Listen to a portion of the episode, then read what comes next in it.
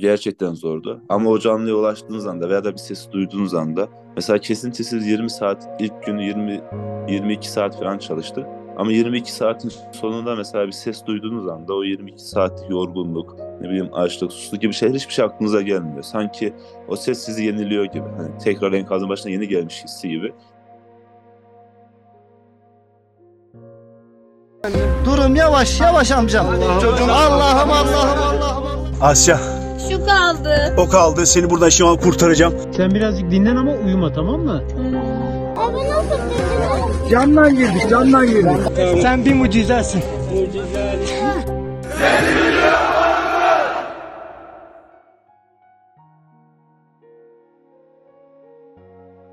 Merhaba, ben Faruk Çalışkan. Anadolu Ajansı podcast'ı dinliyorsunuz.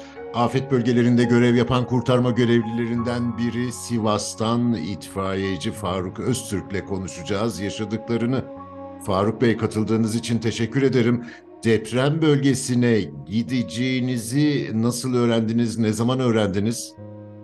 Öncelikle merhaba, kolay gelsin. Ben Sivas İtfaiye Müdürlüğü İtfaiye Personeli Faruk Öztürk. Tabii çok büyük bir afet yaşadık. Öncelikle tüm ülkemizin başı sağ olsun. Çok zor günlerdi. Nöbette değildik o gün. İtfaiye tarafından çağrıldık. İlk deprem olduğu anda. Zaten depremin olduğunu haberlerden ve Sivas'ta hissettik. Gece uyanmıştık yani. İtfaiye gittiğimizde ekiplerin hazırlandığını gördüm. Öncelikle Maraş ve Malatya'ya iki ekip çıkacağı bilgisi verildi. Birinci ekip biz oraya gittiğimizde hazırlığını yapmış ve çıkış üzereydi. Biz de Malatya'ya görevlendirildiğimizi itfaiye amirlerimiz tarafından öğrendik. Gerekli hazırlıkları yaptık ve yola çıktık. Bu şekilde oldu. Peki Malatya'nın neresine gittiniz Faruk Bey? Malatya'da iki tane enkaz bölgesine çalıştık. Ee, yanlış hatırlamıyorsam Malatya Yeşilyurt olması gerekiyor. Malatya Yeşilyurt mahallesinde iki farklı enkaz üzerinde çalıştık. Peki e, Malatya'ya vardınız. Çalışma evet. Nasıl başladı? İlk anda neler hissettiniz önünüzdeki enkaza bakınca? Ya öncelikle o gün gerçekten yoğun bir kar yağışı vardı. Sıkıntılı da bir yolculuk yaşadık. Malatya-Sivas arasındaki yollar da biraz sıkıntılı. Depremden dolayı çok fazla yoğunluk vardı. Kar yolu kapatmıştı. Zaten zor bir ulaşım sağladık. Oraya girdiğimizde daha önce bir deprem, bu şekilde bir deprem görmemiştim açıkçası. İlk girdiğimizde her tarafta yıkılan binalar, toz bulutları, insanların dışarıda, dediğim gibi kar yağışı da çok fazlaydı. Yani biz daire başkanına gidip görev bölgemizi öğrenene kadar birçok enkazın yanından geçtik, vatandaşları gördük. O anki psikoloji gerçekten çok çaresiz hissettiriyordu yani. İnsanların gözündeki o çaresizlik hissi, her tarafın yıkılmış olması, yolların, binaların gerçekten kötü bir histi yani. Onu gördüğümüzde bir kaos ortamı gibi bir şey vardı. Oradan görev bölgemizi öğrenip enkazı gördüğümüzde ise yani insanların yakınlarını orada beklemesi, herkesin yani size o çaresizlikle bakması, onları çok rahatça görebiliyordunuz ya. Gerçekten kötü anlardı. Şu an düşünce daha iyi anlayabiliyorum. Peki siz itfaiyeci olarak zaten böyle anları tecrübe etmişsiniz ama sizi bile sarsan bir tablo vardı. Çünkü sanırım çok yaygın olmasından, değil mi? Aynen öyle. Gerçekten e, itfaiyeci görevinde birçok e, olumsuz olayla karşılaşıyoruz vatandaşlarımızla. Yani canlı veya da eks durumlar birçok kez karşı karşıya geliyoruz. Çok kötü durumlarda dahi olsa ama bu gerçekten büyük bir felaketti yani. O insanların dediğim gibi özellikle o e, bakışlar, çaresiz kalmış, ne yapacaklarını bilmeme hisleri, yani sizden bir umut beklemeleri gerçekten beni de etkiledi. Peki çalışmaya başladınız, bir enkaz belirlenmişti. O çalışma nasıl evet. oldu? Hangi hislerle çalışıyorsunuz? Çünkü e, benim anlayabildiğim kadarıyla kurtarma çalışmalarını yapan herkes aşırı bir azim ve güç gösteriyor da ve devamlılık var. Sürekli çalışmaya devam ediyorsunuz. Evet. Oradaki hisler nasıldı Faruk Bey? Yani ilk enkaz bölgesine geldiğimizde zaten e, kıyafet, yani bizim kurtarma ekibi olduğumuzu yakınları ve enkazın etrafındaki kişiler gördü. Tabii e, birinci derece yakınların hepsi enkaz dibinde yardım bekliyorlardı. Oraya indik. Herkes işte tabii dediğim gibi bizi karşıladılar. Gerekli bilgileri aldık. İşte bina yapısı, kişi sayısı, işte yakınlarda alınan ses gibi şeyler. Oradan enkaz üzerine hemen çıktık. Gerekli çalışmalar, ekipmanlarımızı kurduk. Çalışmaya başladığımız anda e, hava şartları gerçekten kötüydü. Kar yağıyordu. Kar durup yağmur yağıyordu.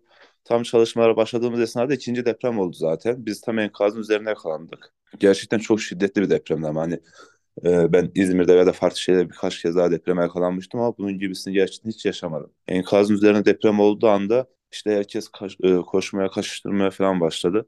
Ama o kadar şiddetli bir depremdi ki enkazın üzerinde yürüyemedik. Yani olduğumuz yere çökmek zorunda kaldık. Gözümüzün önünde zaten altı yedi tane bina aynı anda çöktü. Aynı bir gerçek anlamda bir film sahnesi gibi. Böyle e, hepsi gözümüzün önünde karşı karşıya yan yana yıkıldılar yani. Olayı sadece izleyebildik o depremin e, şiddetiyle. Ondan sonra gerçekten o depremin yakalanmak da bizi çok etkiledi. Hani bütün motiveyle çalışıyorduk. Bir anda deprem oluyor diye bir ses geldi. O depremin bir sesi var gerçekten. Onu duyduk ve hareket edemedik. Enkazın üzerine zaten normal şartlarda da hareket etmek çok zor. Onu yaşadığımızda çok daha fazla zorlandık. Ondan aşağı biraz sakinleşmemiz gerekti açıkçası. Toz bulup oldu çünkü çok büyük bir şekilde. Yani iletişim zaten çok zor oluyor. Her tarafta siren sesleri, insan sesleri, bağırmalar, çağırmalar. Oradan biraz sakinliği, olan koordinesini ele aldıktan sonra çalışmalara başlayabildik. Gerek bilgiler aldık, vatandaşların kişi sayısının nerede olduklarını, bina yapısını gibi. Önemli bilgiler aldıktan sonra işte ekip amirimizin koordinesinde nasıl bir çalışma yapacağımızı belirledik. Oradan sonra enkaz üzerinde çalışırken tabii ki dediğim gibi birçok dış etmen var ama bunlardan etkilenmiyorsunuz gerçek anlamda. Yani normal şartlarda çalışmanın çok daha fazlasını çalıştığımızı, çok daha yoğun çalıştığımızı ama daha az yorulduğumuzu hisset yani hissetmiyorsunuz birçok şeyi. Orada e, hiltiyle, kazmayla, kürekle işte bir e, kurtarma üçgeni açarken, hayat hayat üçgenlerini kurarken yani o an dediğiniz gibi elinizle, ayağınızla yani imkanlar dahilinde ne varsa şu anla başla çalışıyorsunuz yani. Dediğim gibi birçok şey çok zordu. Yani şu an dışarıdan bakınca daha iyi anlayabiliyorum ama olayın içerisinde böyle şeyler anlaşılmıyor gerçekten. İmkanlar dahilinde ne varsa hani nasıl çalışabiliyorsanız. Faruk Bey, kurtarma çalışmalarınızın e, neticeleri neler oldu? Evet, dediğim gibi iki enkaz üzerinde çalıştık. İlk enkazımızda üç tane e, canlı alabildik. İkinci enkazda da iki tane. Yani totalde Malatya ikinci ekip olarak çıktık biz. Bizim e, yirmi dokuzdu geçmişti yanlış hatırlamıyorsam. Ek sayısı beş tane canlı olarak vatandaşımıza kurtardık. İlk kurtardığımız e, Miran bebek vardı. Daha önce de bahsetmiştim. Gerçekten benim için e, unutulmaz bir andı. Kaç yaşındaydı? E, yakınları Bey? Babası. Yani yakınlar bize sadece şey demişti. İçeride Mehmet Tekeş isimli bir vatandaşın olduğunu, o üçüncü katta, ya yani binanın beş katlı olduğunu, onların üçüncü katta ikamet ettiklerini söylediler. Ona göre çalışmaya başladık. Biz çalışmaları yaparken ses aldık. Babasından sesi duyduk. Ee, çalışmaları yaparken sonra yanında çocuğunun da olduğunu söyledi bize. Miran aldığımızda gayet sağlıklı. Miran dört yaşındaydı. Miran Tekeş. Babasıyla aynı yerde mahsur kalmışlardı. Nereden baksan bir altı buçuk saat falan sadece e, Miran'la babasını altı buçuk saate falan ulaştık. iki saatte onun etrafını temizleyip boşaltıp almamız sürdü. Yani biz sekiz buçuk saatlik bir çalışmanın sonucunda alabildik Miran'ı. Babasını ise sonraki günün sabahında, yani babasına bir otuzuncu saate falan ulaşabildik. Onun durumu biraz daha sıkıntılı bir yerdeydi. Peki çalışmalarınız bittikten sonra, Sivas'a döndükten sonra kurtardığınız insanlar sizin hayatınızda, hatıralarınızda bir yer ediyor mu? Bir özel bir ilişki oluşuyor mu? Evet, zaten hani şu an e, depremin tam da etkilerini atlatamadık ama ilk işimiz onları ziyaret etmek olacak. Dediğim gibi ondan sonra mesela e, dört yaşında o emsalde bir çocuk gördüğümde aklıma ilk gelen kişi Miran oldu yani mesela. Yani öyle bir canlıya dokunmak, onu kurtarmak, böyle bir şey vesile olmak gerçekten mükemmel bir his. Yani dediğim gibi orada canseverlerle çalıştık, ee, zor şartlar altında çalıştık gerçekten, hava şartları olsun, bina yapısı olsun, gerçekten zordu. Ama o canlıya ulaştığınız anda veya da bir sesi duyduğunuz anda, mesela kesintisiz yirmi saat, ilk günü yirmi yirmi iki saat falan çalıştık. Ama yirmi iki saatin sonunda mesela bir ses duyduğunuz anda o yirmi iki saatlik yorgunluk, ne bileyim açlık, susuzluk gibi şeyler hiçbir şey aklınıza gelmiyor. Sanki o ses sizi yeniliyor gibi, hani tekrar enkazın başına yeni gelmiş hissi gibi. Yani o canla başla çalışıyorsunuz gerçekten. O an bir ses duymak, bir canlı olduğunun bilgisini almak inanılmaz bir e, nasıl desem ki güç veriyor size. Gerçekten milletin duası burada işe yaradığını düşünüyorum ben kendim. Yani o an yorulma hissi, dediğim gibi birçok şeyi yaş, e, hissetmiyorsunuz. Zaten olayın sıcaklığıyla durum ne olursa olsun hiçbir şey gözünüz görmüyor. Artçı birçok deprem yaşadık mesela. Enkazın içerisinde yatay ve dikey olarak kanallar açmıştık. Enkazın içer- içerisindeyiz. Deprem olduğunu hissedebiliyorsunuz ama orada bir canlı var. Bırakıp gidemiyorsunuz yani.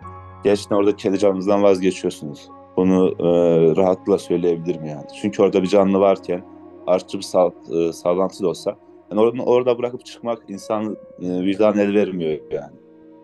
Sivas'tan itfaiyeci Faruk Öztürk'e çok teşekkür ediyorum katıldığı için.